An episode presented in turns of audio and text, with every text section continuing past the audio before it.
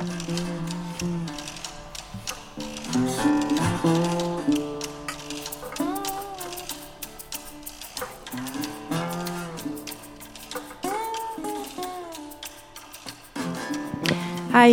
אני שני קדר, וברוכות הבאות וברוכים הבאים לפודקאסט "מה קורה בטיפול שלי".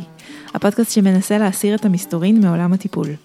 הפודקאסט מנסה להכניס שיח חדש על אתיקה טיפולית, כזה שאינו מתפשר, רדיקלי ופתוח, במטרה למנוע או להפחית פגיעות ולעזור למאזינים למצוא את המרחב הטיפולי המדויק ביותר עבורם ועבורן. מדי שבוע אני אשוחח עם דמות מעולם הטיפול שיש לה תפיסה ייחודית על המתרחש בתוך חדר הטיפולים, או זווית שעשויה להאיר אור ולהעניק צורה חדשה של התבוננות על כל הדבר המוזר הזה שנקרא טיפול נפשי, פיזי או רוחני.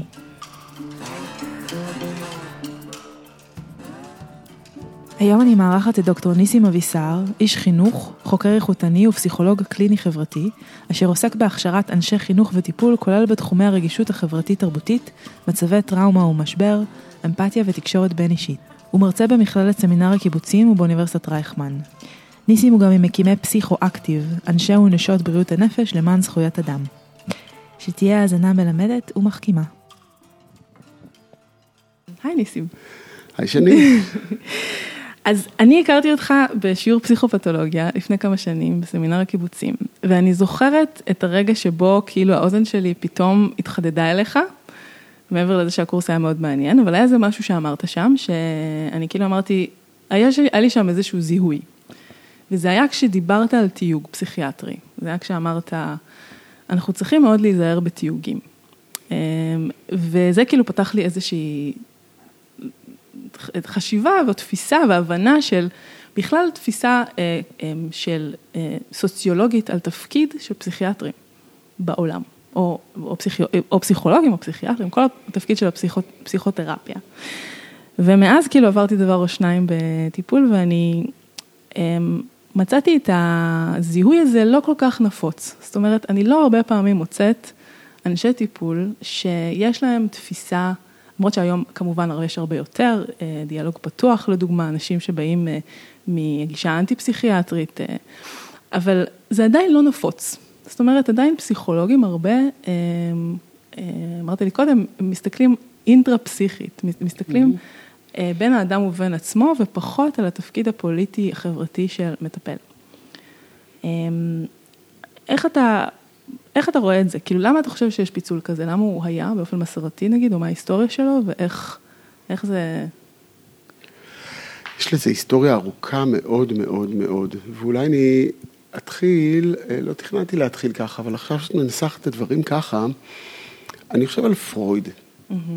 ממש הולך אחורה יותר ממאה שנה, אה, ותחילת דרכו המקצועית, שזה בסוף המאה ה-19, והוא מתחיל לטפל בכל מיני נשים צעירות, ואחת אחרי השנייה מספרת על איזשהו סיפור של פגיעה מינית, אה, חוויה של פיתוי מיני על ידי מבוגר, אה, והוא מגיע למסקנה, למסקנה המרעישה, שככל הנראה בעיות נפשיות, רגשיות, בבגרות, נובעות מפגיעה מינית בילדות.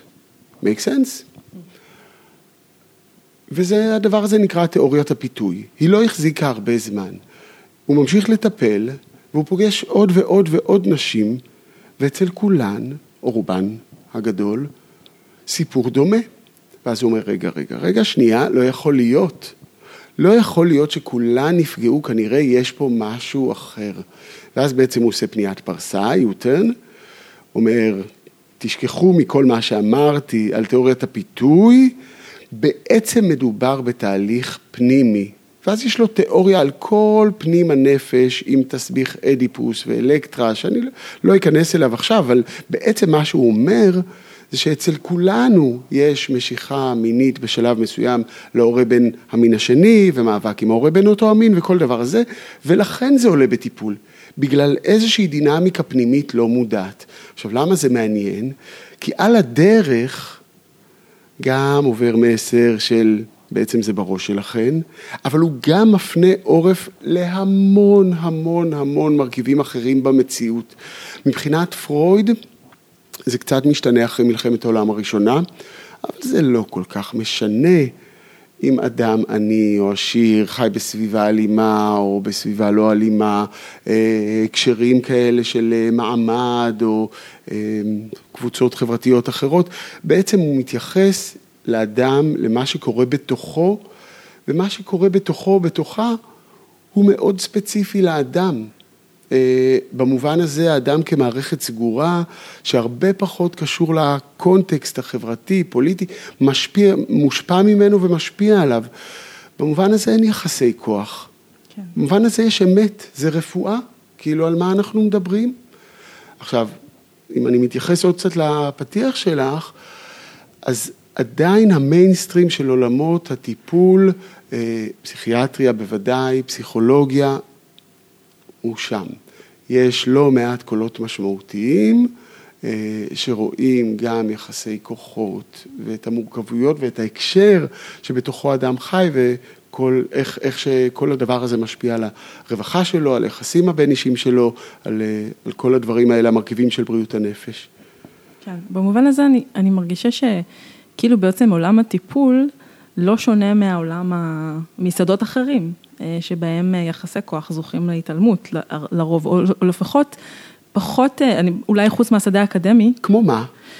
אני אפילו חושבת על, על שיחה שיש לי בעבודה, על שולחן האוכל, וכשאני מביאה נושאים שיש בהם נושאים נפיצים, אפילו טבעונות, mm-hmm. אפילו פמיניזם, סקסיזם, מגדר.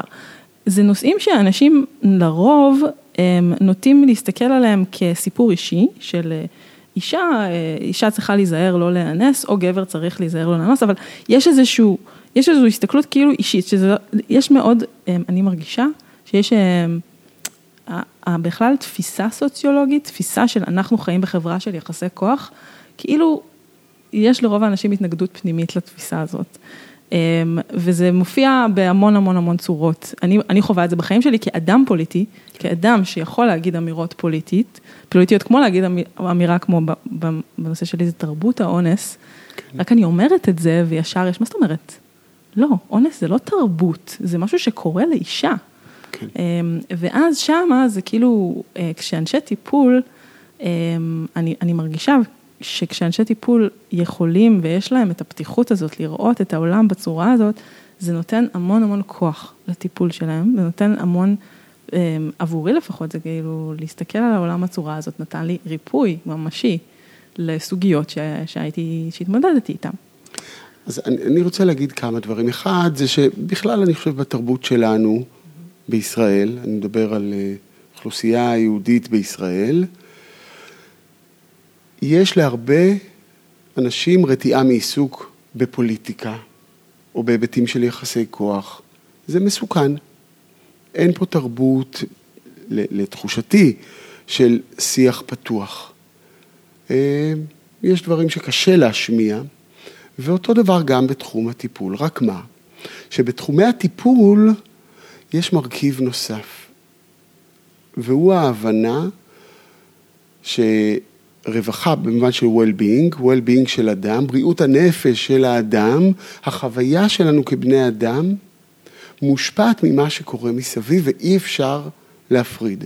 אז אם אנחנו עושים שיחה, אני לא יודע מה, בהקשר מקצועי אה, של, אה, אני רואה מולי בניין, ארכיטקטורה, אה, הנדסה, אני, אני, לא מסכים עם מה שאני אומר עכשיו, אז אפשר אולי לשים את זה קצת בצד, כי מה, מה, מה קשור? עכשיו, יש לי בראש דוגמאות לאיך הדברים האלה מאוד קשורים, אבל נגיד, זה לא לב העניין. אנחנו צריכים לדעת כמה טון ברזל וכמה טון אה, וכולי. אבל בתחומי הטיפול, זה ממין העניין, כלומר להפנות עורף למציאות, זה להזניח את תפקידנו. אם אנחנו חושבים שחלק, לפחות חלק, לא כולה, אבל חלק מהמצוקה האנושית נובעת מיחסי כוחות, מדיכוי, מאפליה, מתנאים פחות טובים של אה, מחיה, של התפתחות, של חינוך, של דברים אחרים, אז מה תפקידנו? ו- ועוד משהו ככה, להכניס עוד טיפה מורכבות. אה, בספר שפרסמתי כבר לפני לא מעט שנים, שנקרא טיפול פוליטי, דיברתי על, על המתח הזה שבין האישי והפוליטי. אני לא חושב שתמיד צריך לראות את המציאות מנקודת המבט הפוליטית של יחסי כוח. אבל אני חושב שזה נורא ואיום להזניח אותה באופן עקרוני. עכשיו, לפעמים זה יהיה נכון להסתכל על האדם אה, פחות או יותר כמערכת סגורה, אה, אולי כדי להחזיר לאדם שליטה, אולי משום שזה מה שהוא מבקש, הוא רואה את הקונפליקט שלו בעיקר בינו לבין עצמו, ואז לשנות לו את השפה לשפה של בינו לבין העולם, זה, זה פשוט לא מתאים. אז הבעיה היא, העניין הוא לא שכל דבר צריך לתרגם לשפה פוליטית, העניין הוא שצריכה להיות לנו את האפשרות לדבר על הדברים או לראות את הדברים או לפרש אותם אה, גם בתוך הקשר של יחסי כוח, כסוגיות פוליטיות. המחמירים בתחום הזה, דיוויד קופר למשל, שהוא אה, מי שנדמה לי הזכרת את אנטי פסיכיאטריה, הוא הגה את המינוח הזה ואחד מהדמויות הבולטות, הוא אומר אין בעיות אישיות, רק בעיות פוליטיות. אז יש גם גישה כזאת. אני, אני חושב שהייחודיות... האישי הוא הפוליטי. האישי הוא פוליטי. אני חושב שהייחודיות של מקצועות הטיפול עבורי, בעיניי זה, זה מאוד אישי, אפשר להגדיר כמובן אחרת, זה החזקת המתח, היכולת לנוע בין האישי לבין הפוליטי. וזה, וזה ייחודי ובעל ערך להרבה אנשים, לראות את עצמם בתוך ההקשר. אני רוצה אולי לחבר את זה לנושא שלנו, של הפרק הזה, דרך... אמ, אה, אני עברתי לא מזמן איזה וובינר, שהנושא שלו היה power and privilege בטיפול, אה, של שני מנחים בריטים. אני, אני פשוט סיכמתי לעצמי איזה משהו שאחד המנחים אמר, ואני רוצה להקריא אותו ונראה איך זה יתחבר לנו לשאר הנושא. עכשיו זה קצת כתוב כאילו של סיכום שלי, אבל אה, אפשר להבין את הכוונה. אז הוא אומר, בטיפולים יש שני אנשים בחלל, אחד הוא המוסמך, ויש שתי תפיסות על המציאות, מה המציאות ומה פנטזיה. לכל אחד יש תפיסה משלו, וכל אחד מהאנשים מנסה להשתמש בכל מיני כישרונות כדי להשפיע על התפיסה המשותפת. כמטפלים יש לנו כוח עצום, אנחנו מכירים את הכללים, במיוחד אלה הלא מדוברים, ואנחנו רגילים לפרש את מה שאחר אומר ועושה, מה שהופך את זה לחשוב במיוחד, שנבדוק את עצמנו לגבי מה שנראה לנו רצוי בסטינג הזה. הרבה מזה הוא סביב ההתארגנות שלנו לגבי מה נורמ, מהו נורמלי, ואיך זה נראה לדבר נורמלי. אם אנחנו בשליטה על מה, אם אנחנו בשליטה על מהו נורמלי, אז יש לנו שליטה על כל דבר אחר. אה, כלומר, אם אתה רוצה לדעת מה נורמלי, אז פשוט תסתכל עליי. כי אני לבן, מעמד בינוני, גבר, משכיל וכולי. מה, שאני, מה שאומר שאני צריך לשים לב לאיך אני מדבר, או אולי, אבל זה לא אומר שאני לא צריך לדבר, אלא אני צריך לשים לב כמטפל לאיך אני צריך לשים לב. אז כאילו, הדבר הזה שהוא אומר שם, זה כאילו הדבר הזה שהוא הנורמלי, אמ, בתוך הקליניקה, בתוך היחסי כוח בתוך הקליניקה, מאוד קשור למעמד של האדם ש, שמציע את הטיפול. לגמרי, ולאנשי טיפול יש מעמד שהוא גם בדרך כלל מעמד מהרקע שלהם, כי מי מגיעים ללימודי טיפול, מי יכולים להרשות לעצמם הרבה פעמים, אבל גם מי, מי מתעניינים, למי יש את הלוקסוס או הפריבילגיה להתעסק במה שקורה בפנים וביחסים ורפלקסיה וכולי, התבוננות פנימית וכל הדברים האלה. זה כבר עושה איזשהו מיון מעמדי, תרבותי, אה, אחר. אה, אבל יש גם כוח מכוח המקצוע, כלומר יש איזשהו מנדט חברתי שאומר לאנשים האלה יש ידע אה, ומיומנויות בעלות כוח ומשמעות, ולכן יש להם, יש להם אה, עמדה מועדפת, יש לנו עמדה מועדפת. העניין הוא איך לא עושים בה שימוש לרעה. כלומר, ויש, אנדרו סמואלס הוא אחד ההוגים והכותבים למה אחד? הכותב אה, שאני מעריך במיוחד, שלדעתי הוא הבולט בעולם שמתעסק בחיבור שבין פסיכותרפיה לבין פוליטיקה. והוא בין היתר מדבר על אה, לוותר מראש, מבחירה על עמדה של כוח. כלומר, להיות חשופים שם יותר במפגש הזה. עכשיו, אה, זה לא עניין פשוט, יש לנו כוח בידיים. שאלה מה אנחנו עושים איתו, ולפעמים הכוח הזה יכול להיות אה, הרסני, דכאני, ולפעמים הוא יכול להיות בונה, ואם אגיד עוד חצי משפט, אני, ב, ב, אני בהכשרה פסיכולוג קליני, אני כבר משהו כמו 12 שנים לא, לא עוסק בטיפול. הרבה פעמים שואלים אותי למה, אבל זה קשור גם למחשבות האלה. אה, הסידור החברתי הזה של קליניקה בצפון העיר ושיחות אישיות שתמורת אה, העברת כספים משמעותית לא כל כך מתאים לי. אה, כתבתי לא מעט בעבר ביקורת על פסיכותרפיה, ויחד עם זה חשוב לי מאוד מאוד להדגיש, גם כמטפל וגם כמטופל, ראיתי את הערך של פסיכותרפיה כמשנת חיים.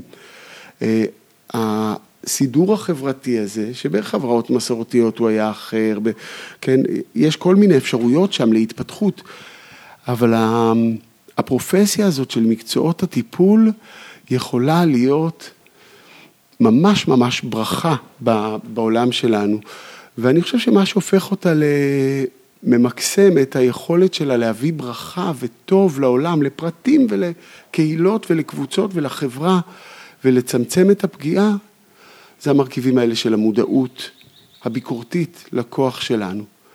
ומכאן שאלת שאלות, מכאן צניעות, מכאן ספק. מבחינה עצמית ביקורתית, בעיניי זה, זה הבסיס. כן, אנחנו אולי לקראת הסוף נדבר באמת על מה, מה לעשות, איך באמת להפוך את זה למשהו מיטיב. אני גם מאוד מבינה את הצורך, אה, כמו, אני שומעת הרבה את המשפט בעיסוק, בעיסוקים שלי, אל תזרקי את התינוק, אל תשפכי את התינוק עם המים. אה, וכמובן שהתחום הזה יקר לליבנו ואנחנו רואים את ה... את ה אה, זה באמת גם שאלה, כשאנחנו שמים ביקורת, אולי אפשר לפתוח את זה כאן, שכשאנחנו מסתכלים בעין ביקורתית על תחום, אה, זה לא אומר שאנחנו מוחקים את התחום הזה, אנחנו אומרים שצריך, שלא צריכה להיות פסיכותרפיה, אלא להפך, זה מתוך רצון שהדבר שיהיה, שהפסיכותרפיה תיפתח. כן. ותתרחב, ויהיה בה יותר קולות, יהיה בה יותר מגוון תרבותי, יותר מגוון מגדרי, אמ, יותר פתיחות ל, ל, לסוגים שונים של טיפול, סוגים שונים של גישות גם בתוך הטיפול. כן. אמ, אז כאילו אני כבר אומרת את התשובה לביקורת, אה, כשאני אני, אני מקבלת אישית את הביקורת הזאת לא מעט. אה, למה את מדברת על הדברים האלה? למה בעצם אנחנו מדברים על הדברים האלה? אז אולי... אני אגיד עוד משהו לקצה, לקצה, לקצה. כן. ג'פרי מייסון, שגם כן היה פסיכואנליטיקאי ואחד הדמויות, דמות בולטת בעולם הטיפול, ובאיזשהו שלב התחיל לכתוב אה, כתיבה מאוד ביקורתית על עולמות הטיפול. אה, הספר הראשון בסדרה הזאת נקרא בגנות הפסיכותרפיה, ובסופו הוא כותב משהו כזה, אה, התלבטתי מה הוא כותב, כן? זה לא אני, הוא. מה, מה לעשות עם כל הדבר הזה, וכאילו, אז, אז מה אני מציע בעצם? והוא מספר, והתייעצתי עם חברה פמיניסטית שלי. והיא אמרה, תגיד, מה צריך לעשות עם שנאת נשים? שום דבר. אם יש משהו רע, צריך להצביע עליו ככזה. אה, עכשיו, עבור ג'פרי מייסון, פסיכותרפיה היא עניין בעייתי שצריך לחלוף מהעולם. אני, אני לא חושב כך, אני, אני לא שותף לזה. אה, אבל אני חושב שזה תחום שיש בו הרבה מאוד סכנות, שטבועות בו, אינהרנטית, בנויות, בילט אין בתוכו, אה, וחלק מההכשרה, חלק מרכזי מההכשרה ותשומת הלב צריך לתת אה, התייחסות ומענה לאותם כשלים פוטנציאליים וסכנות ששוב, בילט אין במקצוע. כן, אז אולי אני ניכנס ככה לקישקע של העניינים. אתה אמרת לי בטלפון את המשפט שדיברנו לפני השיחה הזאת, אה, אמרת לי, פסיכותרפיסטים לא אוהבים לחשוב על עצמם כסוכני דיכוי. כן. אולי כן. תרחיב עליו. כי, כי התפיסה הכללית, ושוב, יש לה בוודאי אחיזה, אה, אנשים שבאים לטפל, ברוב רובם של המקרים, באים מתוך כוונה לעשות טוב, להעניק, לאפשר התפתחות, אה, לתמוך ולהיות קרובים לאנשים. אה, רק שכל התפיסה הזאת, שהיא, שהיא נכונה, אני לא מערער עליה ואני לא מוריד מערכה, היא בדרך כלל באה בתוך אה, מסגרת של יחסים אישיים ומזניחה את כל העולם החברתי-פוליטי שם בחוץ. וכשרואים דברים כך, וגם על זה יש לא מעט כתיבה, כולל אמ, כולל פיליפ קושמן שכותב Why the self is empty, מדוע העצמי חלול, ריק, ומדבר על הפסיכולוגים שהבנו את התפיסה של האישיות של האדם, של העצמי, כריק, כחלול, ובעצם ייצרו חברה שיש בה ניכור, שיש בה בדידות, שיש בה חוויה של אינדיבידואליזם סגור, שאין בה קהילה, שאין בה תמיכה. ובעצם הפסיכולוגים באים לטפל באותם חולאים שהם שותפים בייצורם.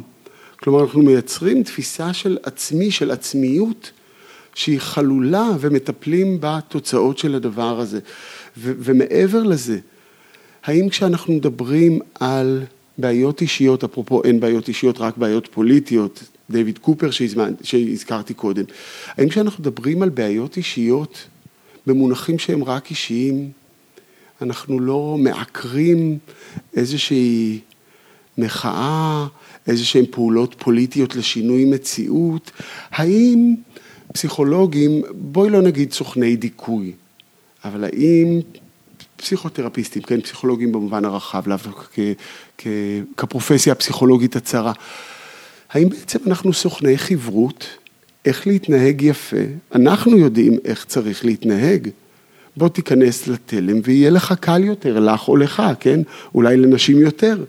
אמ, ומתוך הדבר הזה, בוודאי שזה גם מכשיר דיכוי שמעכב אה, גם ביטויים של אה, ביקורתיות ועצמיות ומחאה וכל כן, הדברים. אני חושבת על המונח הפסיכולוגי שנקרא מרד הנעורים. אנחנו בעצם תוחמים את הדבר הזה שנקרא מרד לתוך גיל ספציפי, ולאחר הגיל הזה כבר לא לגיטימי למרוד. כאילו אנחנו אומרים, אוקיי, יש לנו מרד, יש לנו, כפסיכולוגיה התפתחותית, יש לנו מרד בגיל שנתיים, יש לנו מרד בגיל 16, אז אנחנו מורדים, ואחרי גיל מסוים זה כבר נחשב לא תקין כאילו למרוד, וזה, וזה ממש לוקח, כאילו איך הפסיכולוגיה בתוך המושגים שלה, יכולה לקחת את ה... את ה המשטור הזה, החברתי הזה, בדיוק. לתוך החיים. מחזיר להתחלה. את רוצה למרוד? תמרדי, אבל תקבלי תווית. כן. ואז נוכל למצוא אותך ב-DSM או במקום אחר, ולשים על זה איזושהי כותרת, משהו פה לא בסדר. עכשיו, מה זה לא נורמלי? לא נורמלי זה גם מתוך הגדרת הנורמה. מה נורמטיבי? מה מקובל? אבל מי אמר שמה שמקובל הוא מה שטוב וראוי?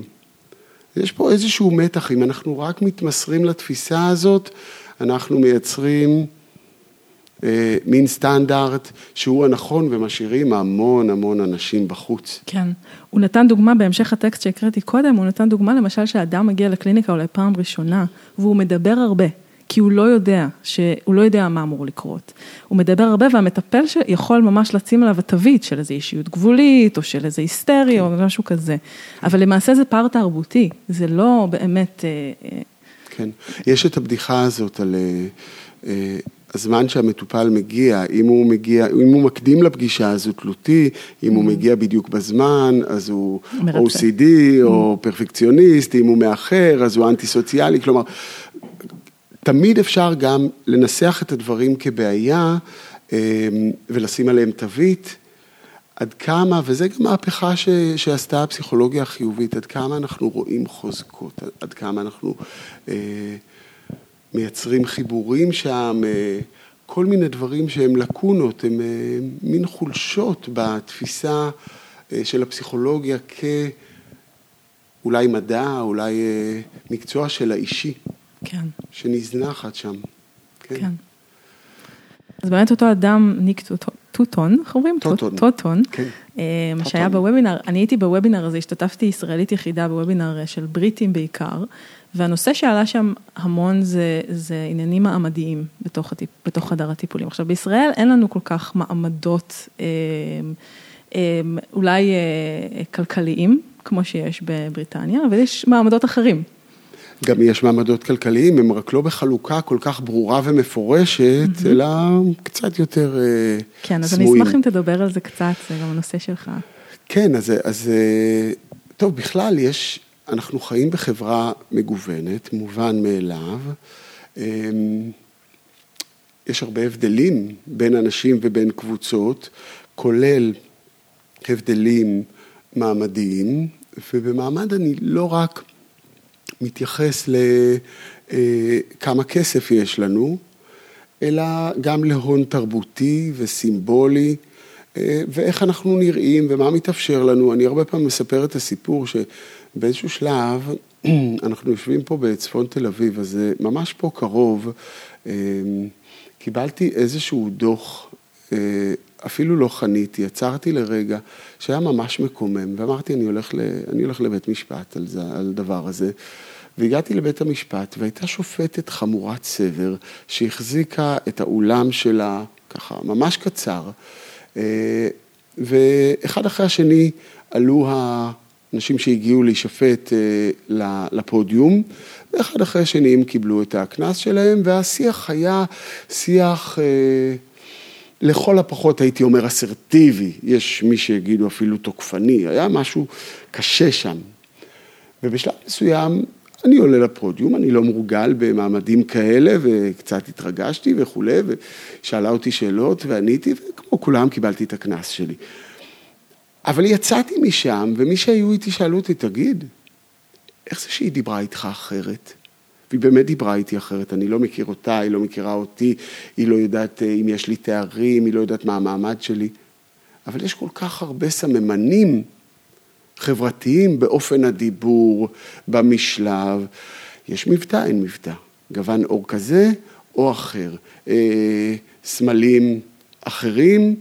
כל הדבר הזה מייצר מציאות מאוד שונה במרחב שגיאוגרפית הוא יכול להיות מאוד קרוב, או אפילו באותו מרחב, אנחנו מקבלים יחס אחר, יש לנו נגישות שונה למשאבים. עכשיו, כל האמירה הזאת הייתה לגמרי כללית.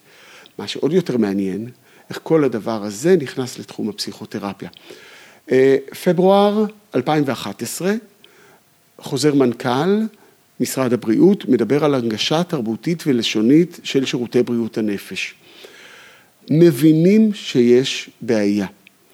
יש הבדלים גם בשכיחות של הפרעות, בעיקר מה שנבדק זה הפרעות של דיכאון וחרדה, אבל, אבל יש, גם, יש גם אחרים, בין קבוצות אוכלוסייה. אשכנזים, מזרחים, עולי ברית המועצות, ערבים וכולי. יש פילוחים, יש הבדלים בהמון המון היבטים שקשורים לזה, אה, כולל עניינים רפואיים, תמותת תינוקות וכולי, אבל גם בכל מה שקשור לבריאות הנפש, לאיכות הטיפול. לנגישות לטיפול, מי מגיע, איזה יחס הוא או היא מקבלים שם, עד כמה אפשר להרגיש בבית, עד כמה מדברים את השפה שלי, אולי עברית, ערבית, רוסית וכולי, אבל אולי תרבותית. כל הדבר הזה מייצר תנאים מאוד מאוד שונים אה, ונגישות מאוד שונה לאנשים שונים. יש, אני רוצה להזכיר שני מחקרים מרתקים. כן. הראשון הוא של פרופסור יקרה, שכבר כמה שנים לא בארץ, פרופסור אורה נקש. ואורה עשתה מחקר מאוד מעניין. היא נתנה לפסיכולוגים, חצי לדעתי חלקם אה, מתמחים, חלקם מומחים, פסיכולוגים קליניים, תיאור מקרה על אדם שסובל מכל מיני בעיות ויש טקסט מסוים. וביקשה להעריך את האדם הזה ולהעריך על סמך תיאור המקרה את איכות האינטראקציה איתו, אה, ועד כמה, מה שנקרא פרוגונוזה, עד כמה אנחנו רואים את האפשרות שלו להשתפר, מרכיבים של קשר ומרכיבים של ההבחנה שלו. רק שהיא נתנה את התיאור מקרה הזה בשתי וריאציות. בווריאציה אחת היה שם המטופל, כן, המומצא, טל שטרן, בווריאציה שנייה נדמה לי סמי אבוטבול. אם לא דייקתי בשם, סליחה. אבל הטעינות הדתית הייתה ברורה. ההבדלים דרמטיים. וואו. אז יכול להיות שאני אגיע לטיפול, ונניח שאני מדבר בחטא ועין, או נניח, רחמנא ליצלן, שיש לי עמדות ימניות, או נניח שאני אדם מסורתי, או נניח שאני בא מסביבה שמרנית ולא ליברלית. מה המקום שלי שם? האם אני ארצה להיעזר? האם אני אקבל עזרה? האם ינסו לעשות לי סוג של אה, להכניס אותי לתלם הליברלי, המקובל, הנכון? כן. המחקר השני, אה, ערכה אותו דוקטור רוני גובר, הוא היה חלק מעבודת התזה שלה לתואר שני, והוא כאילו הצד השני של אותו מחקר. היא נתנה למטפלים גם כן תיאורי מקרה, אבל היא נתנה את תיאורי המקרה למטפלים שונים. אחד מתיאורי המקרה האלה היה מקרה של אדם אה, חוזר בתשובה, מתחזק בדת, אה, חלק מחב"ד וכולי, ובאיזשהו שלב הוא קצת מתקשה לישון, הוא מרגיש התעוררות ואנרגטיות גדולה, הוא הולך לישיבה, הוא לומד, אה, הוא חושב שהוא ראה את הרבי ברחוב, כל מיני דברים כאלה. עכשיו, היא לוקחת את זה למטפלים שהם חלק מקבוצות חברתיות שונות. היא משתמשת בטרמינולוגיה של בורדיה, זה לא חשוב לנו, אבל יש להם הביטוס שונה. מטפל נגיד חילוני, מתל אביב כזה, עם כל הסטריאוטיפים כרגע, אה, שמאלני, תל אביבי, חילוני, ליברלי, כזה, יגיד או אמר, נראה לי שנחוצה התערבות כפויה. ללכת, צריך לאשפז אותו, הוא אה, מצב פסיכוטי, יש פה עניין.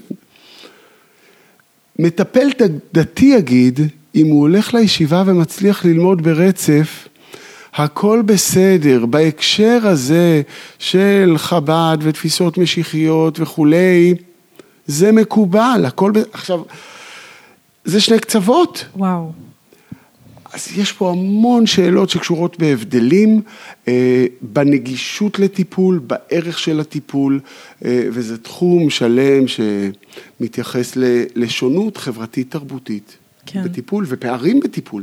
תודה על הדוגמאות האלה, הן מאוד, אה, מאוד חשובות. אני גם חושבת כמה בעצם מה שזה עושה, מה שאני, הגלגלים שלי מתחילים לפעול, זה, זה כמה חשובה ההכשרה. בתוך אוכלוסיות שונות של טיפול. זאת אומרת, כמה ש... שברגע שהכל מתחיל מזה שרק נניח אשכנזים יותר הולכים ללמוד טיפול, ממעמד כלכלי מסוים, מאזורים מסוימים בארץ, מ...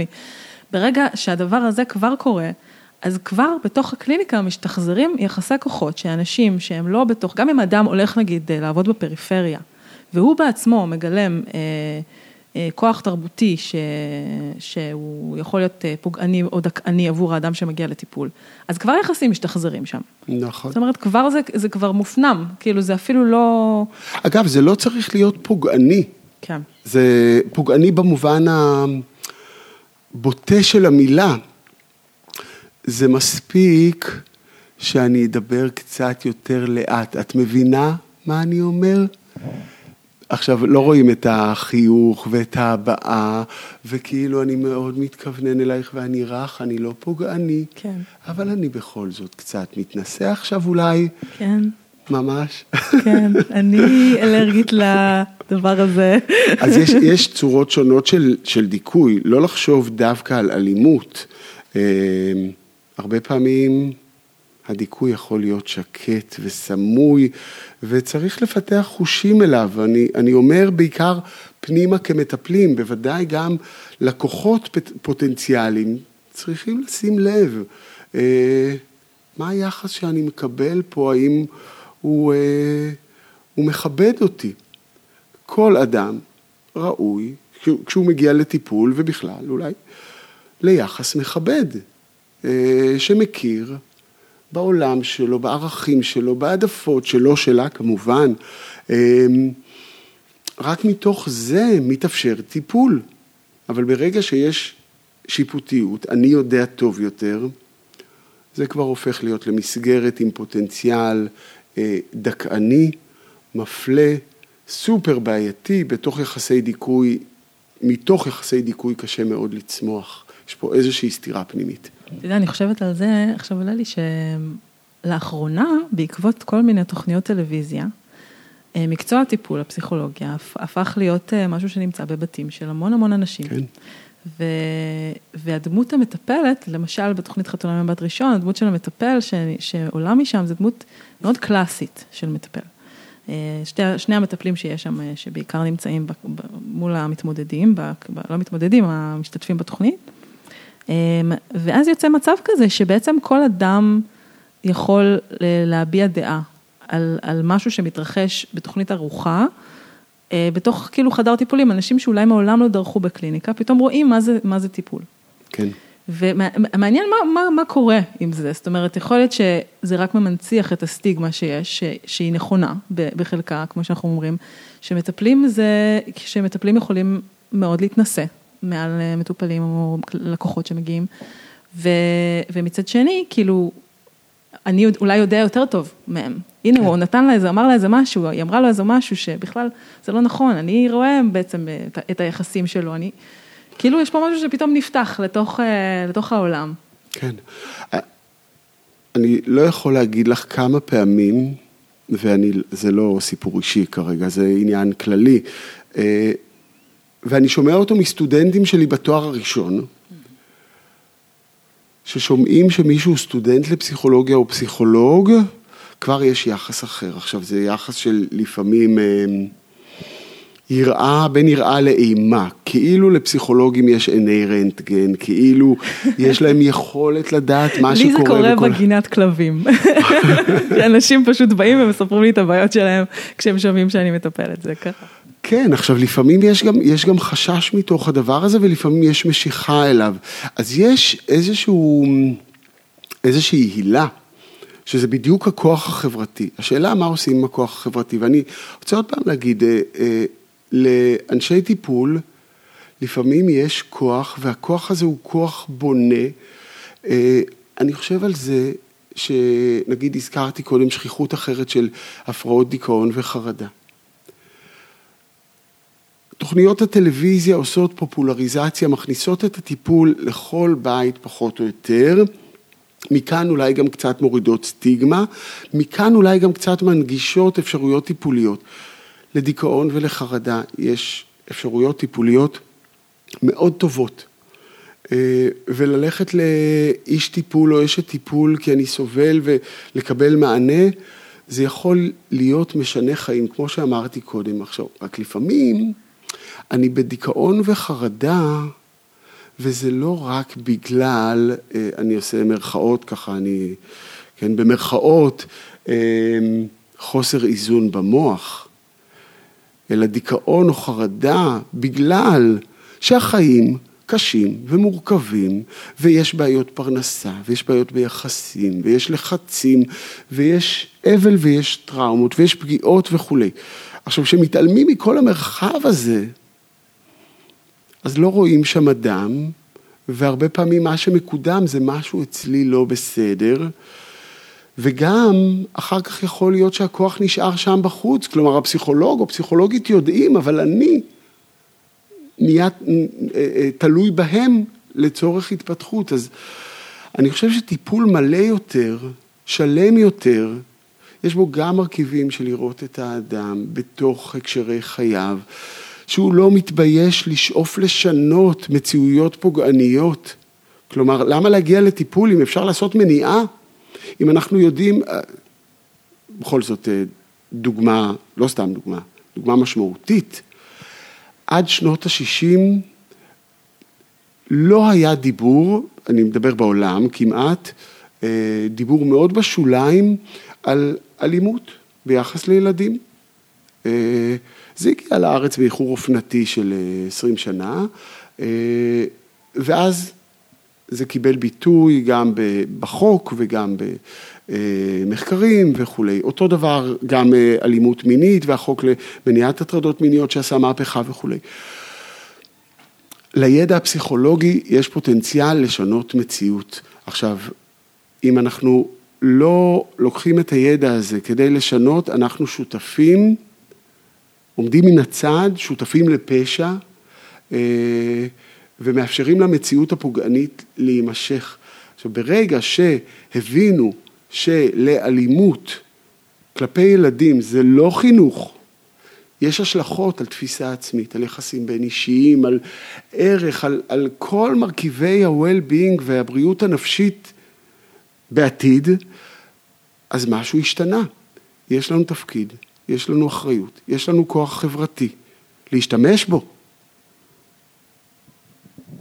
כן.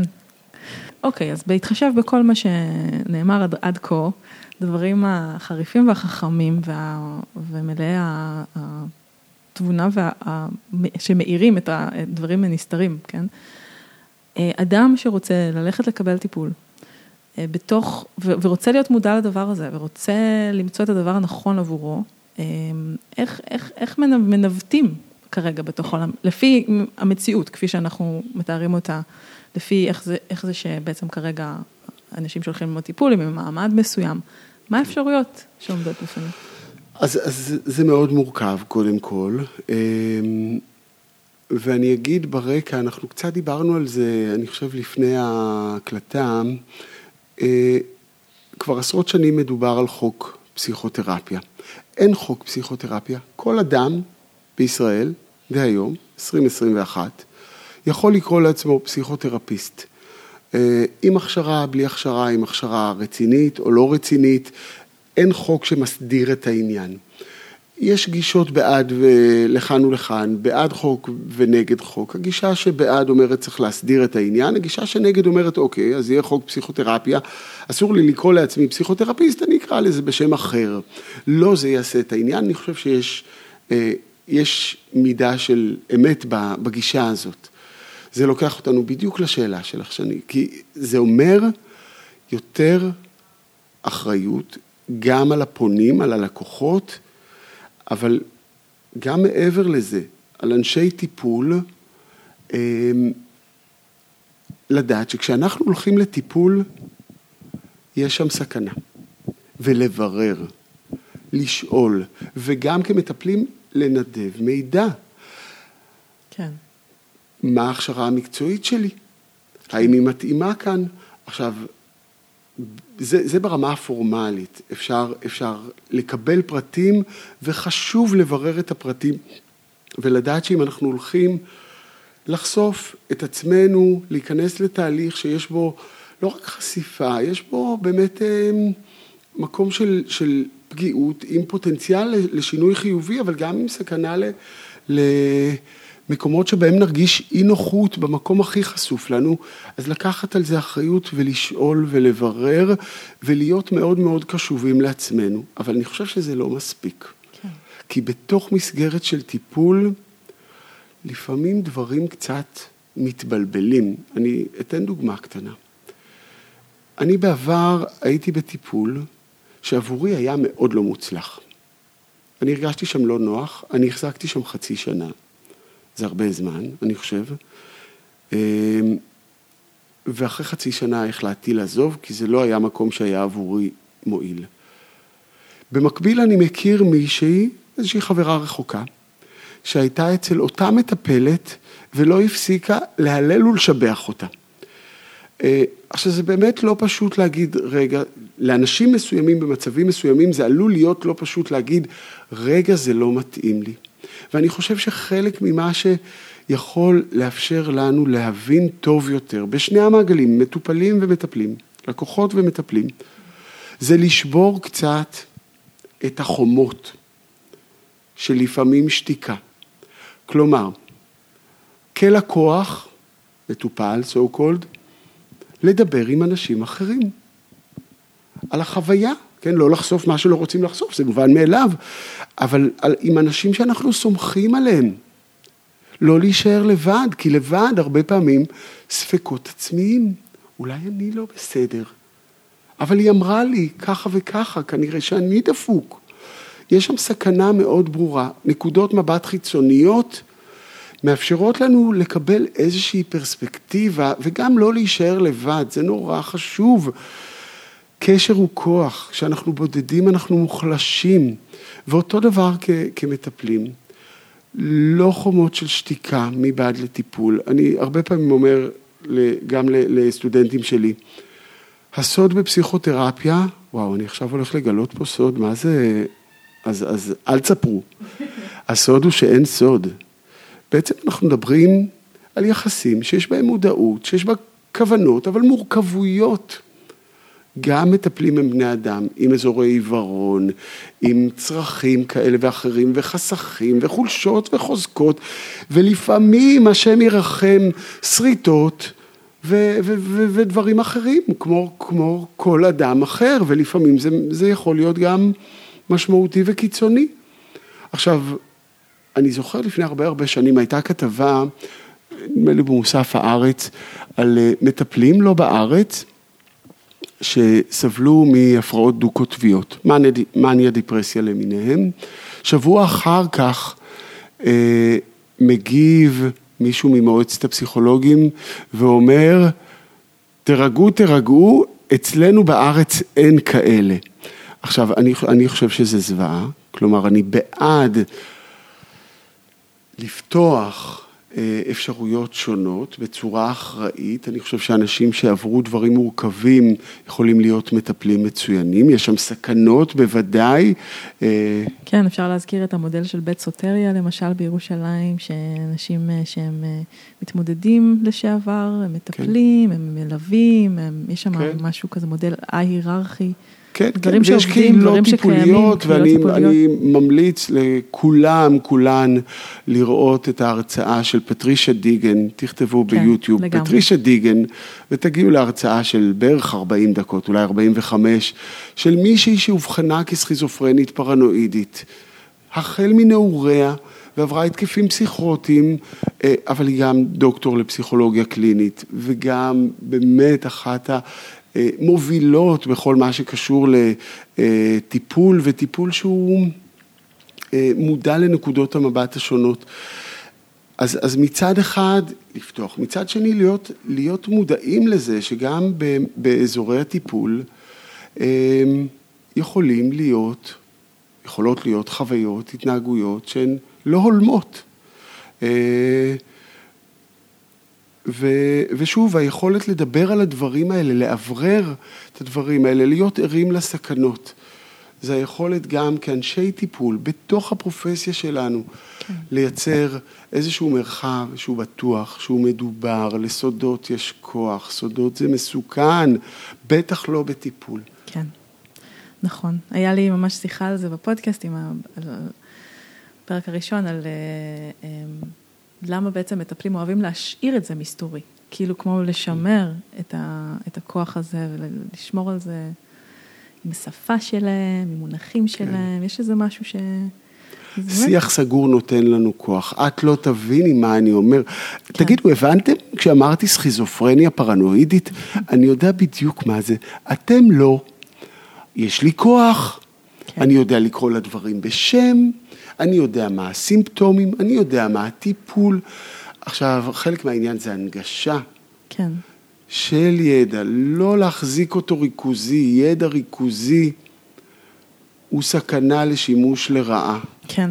כמו, ב, כמו ב, במרחבים פוליטיים, אפרופו הקשר בין פוליטיקה לפסיכותרפיה, יש גם פוליטיקה פרופסיונלית. כן. של, של השדה המקצועי.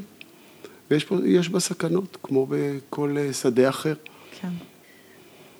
אוקיי, אנחנו מדברים בעצם על טיפול דיאלוגי, ואם אני מבינה אותך נכון, אנחנו מדברים על, על, על נגיד, שוב, ההבדל בין המודל סמכותני, אה, שוב, אני אומרת לעצמי, כי זה שיחות שעשיתי עם אחרים, כן. אבל אה, מודל סמכותני שיש בו היררכיה, לבין מודל דיאלוגי שיש בו יותר שוויוניות, שהמטפל גם יכול להביא פגיעות שיש בה, אבל אני רוצה כאילו לקחת רגע את זה למקום עשית פרצוף של כאילו לא...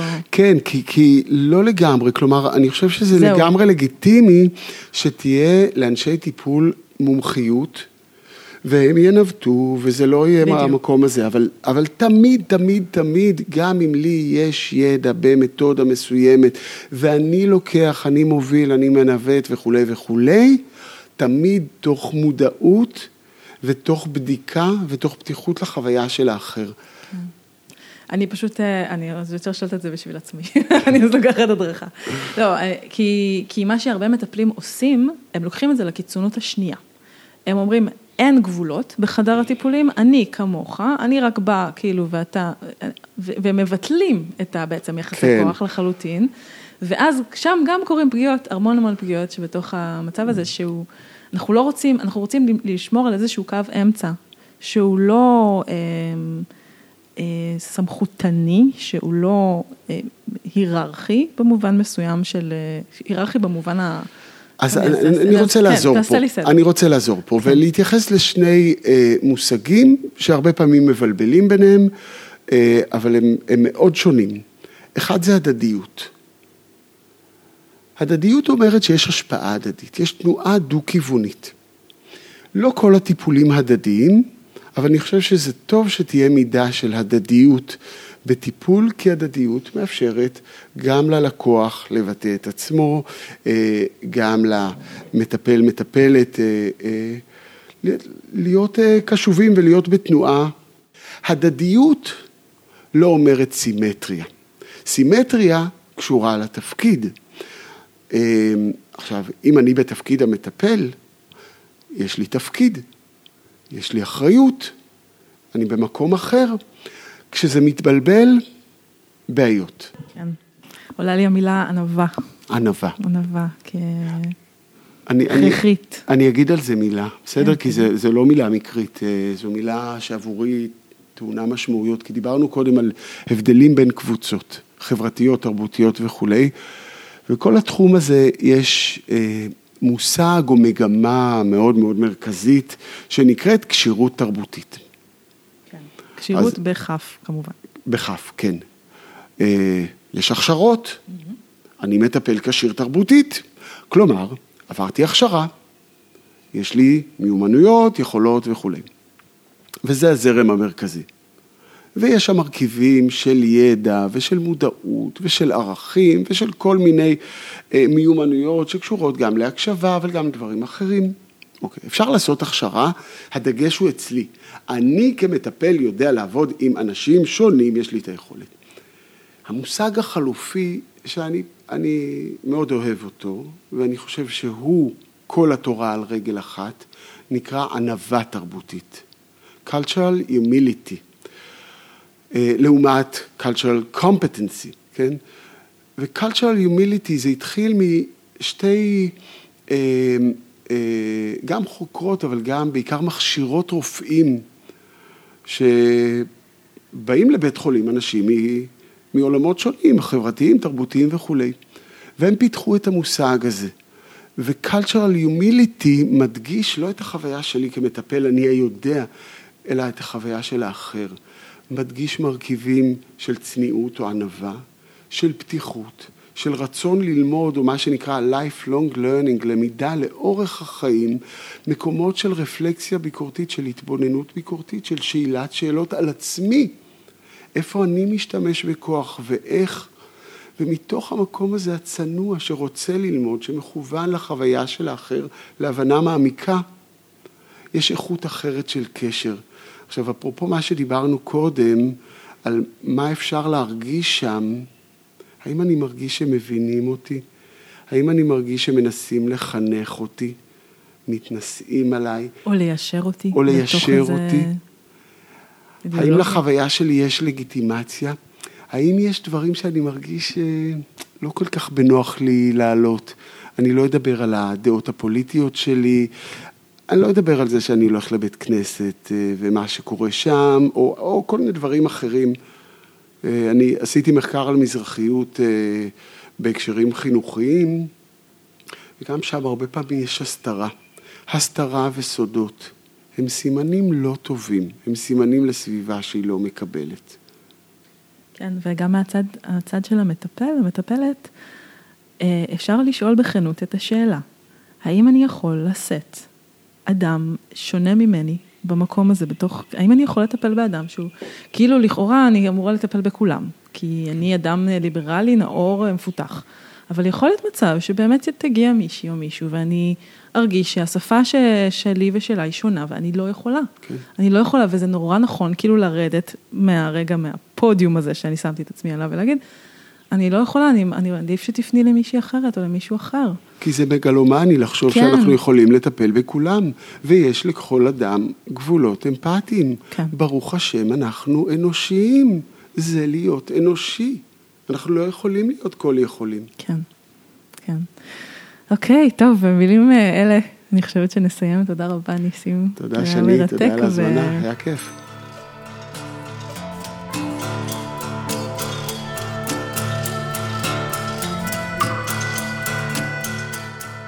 הפרק הוגש ונערך על ידי שני קדר. השיר בפתיח הוא של ההרכב We are Ghosts. אתם מוזמנים ומוזמנות להיכנס לקבוצת הפייסבוק מה קורה בטיפול שלי ולהמשיך את הדיון. תודה שהקשבתם, נתראה בפרק הבא.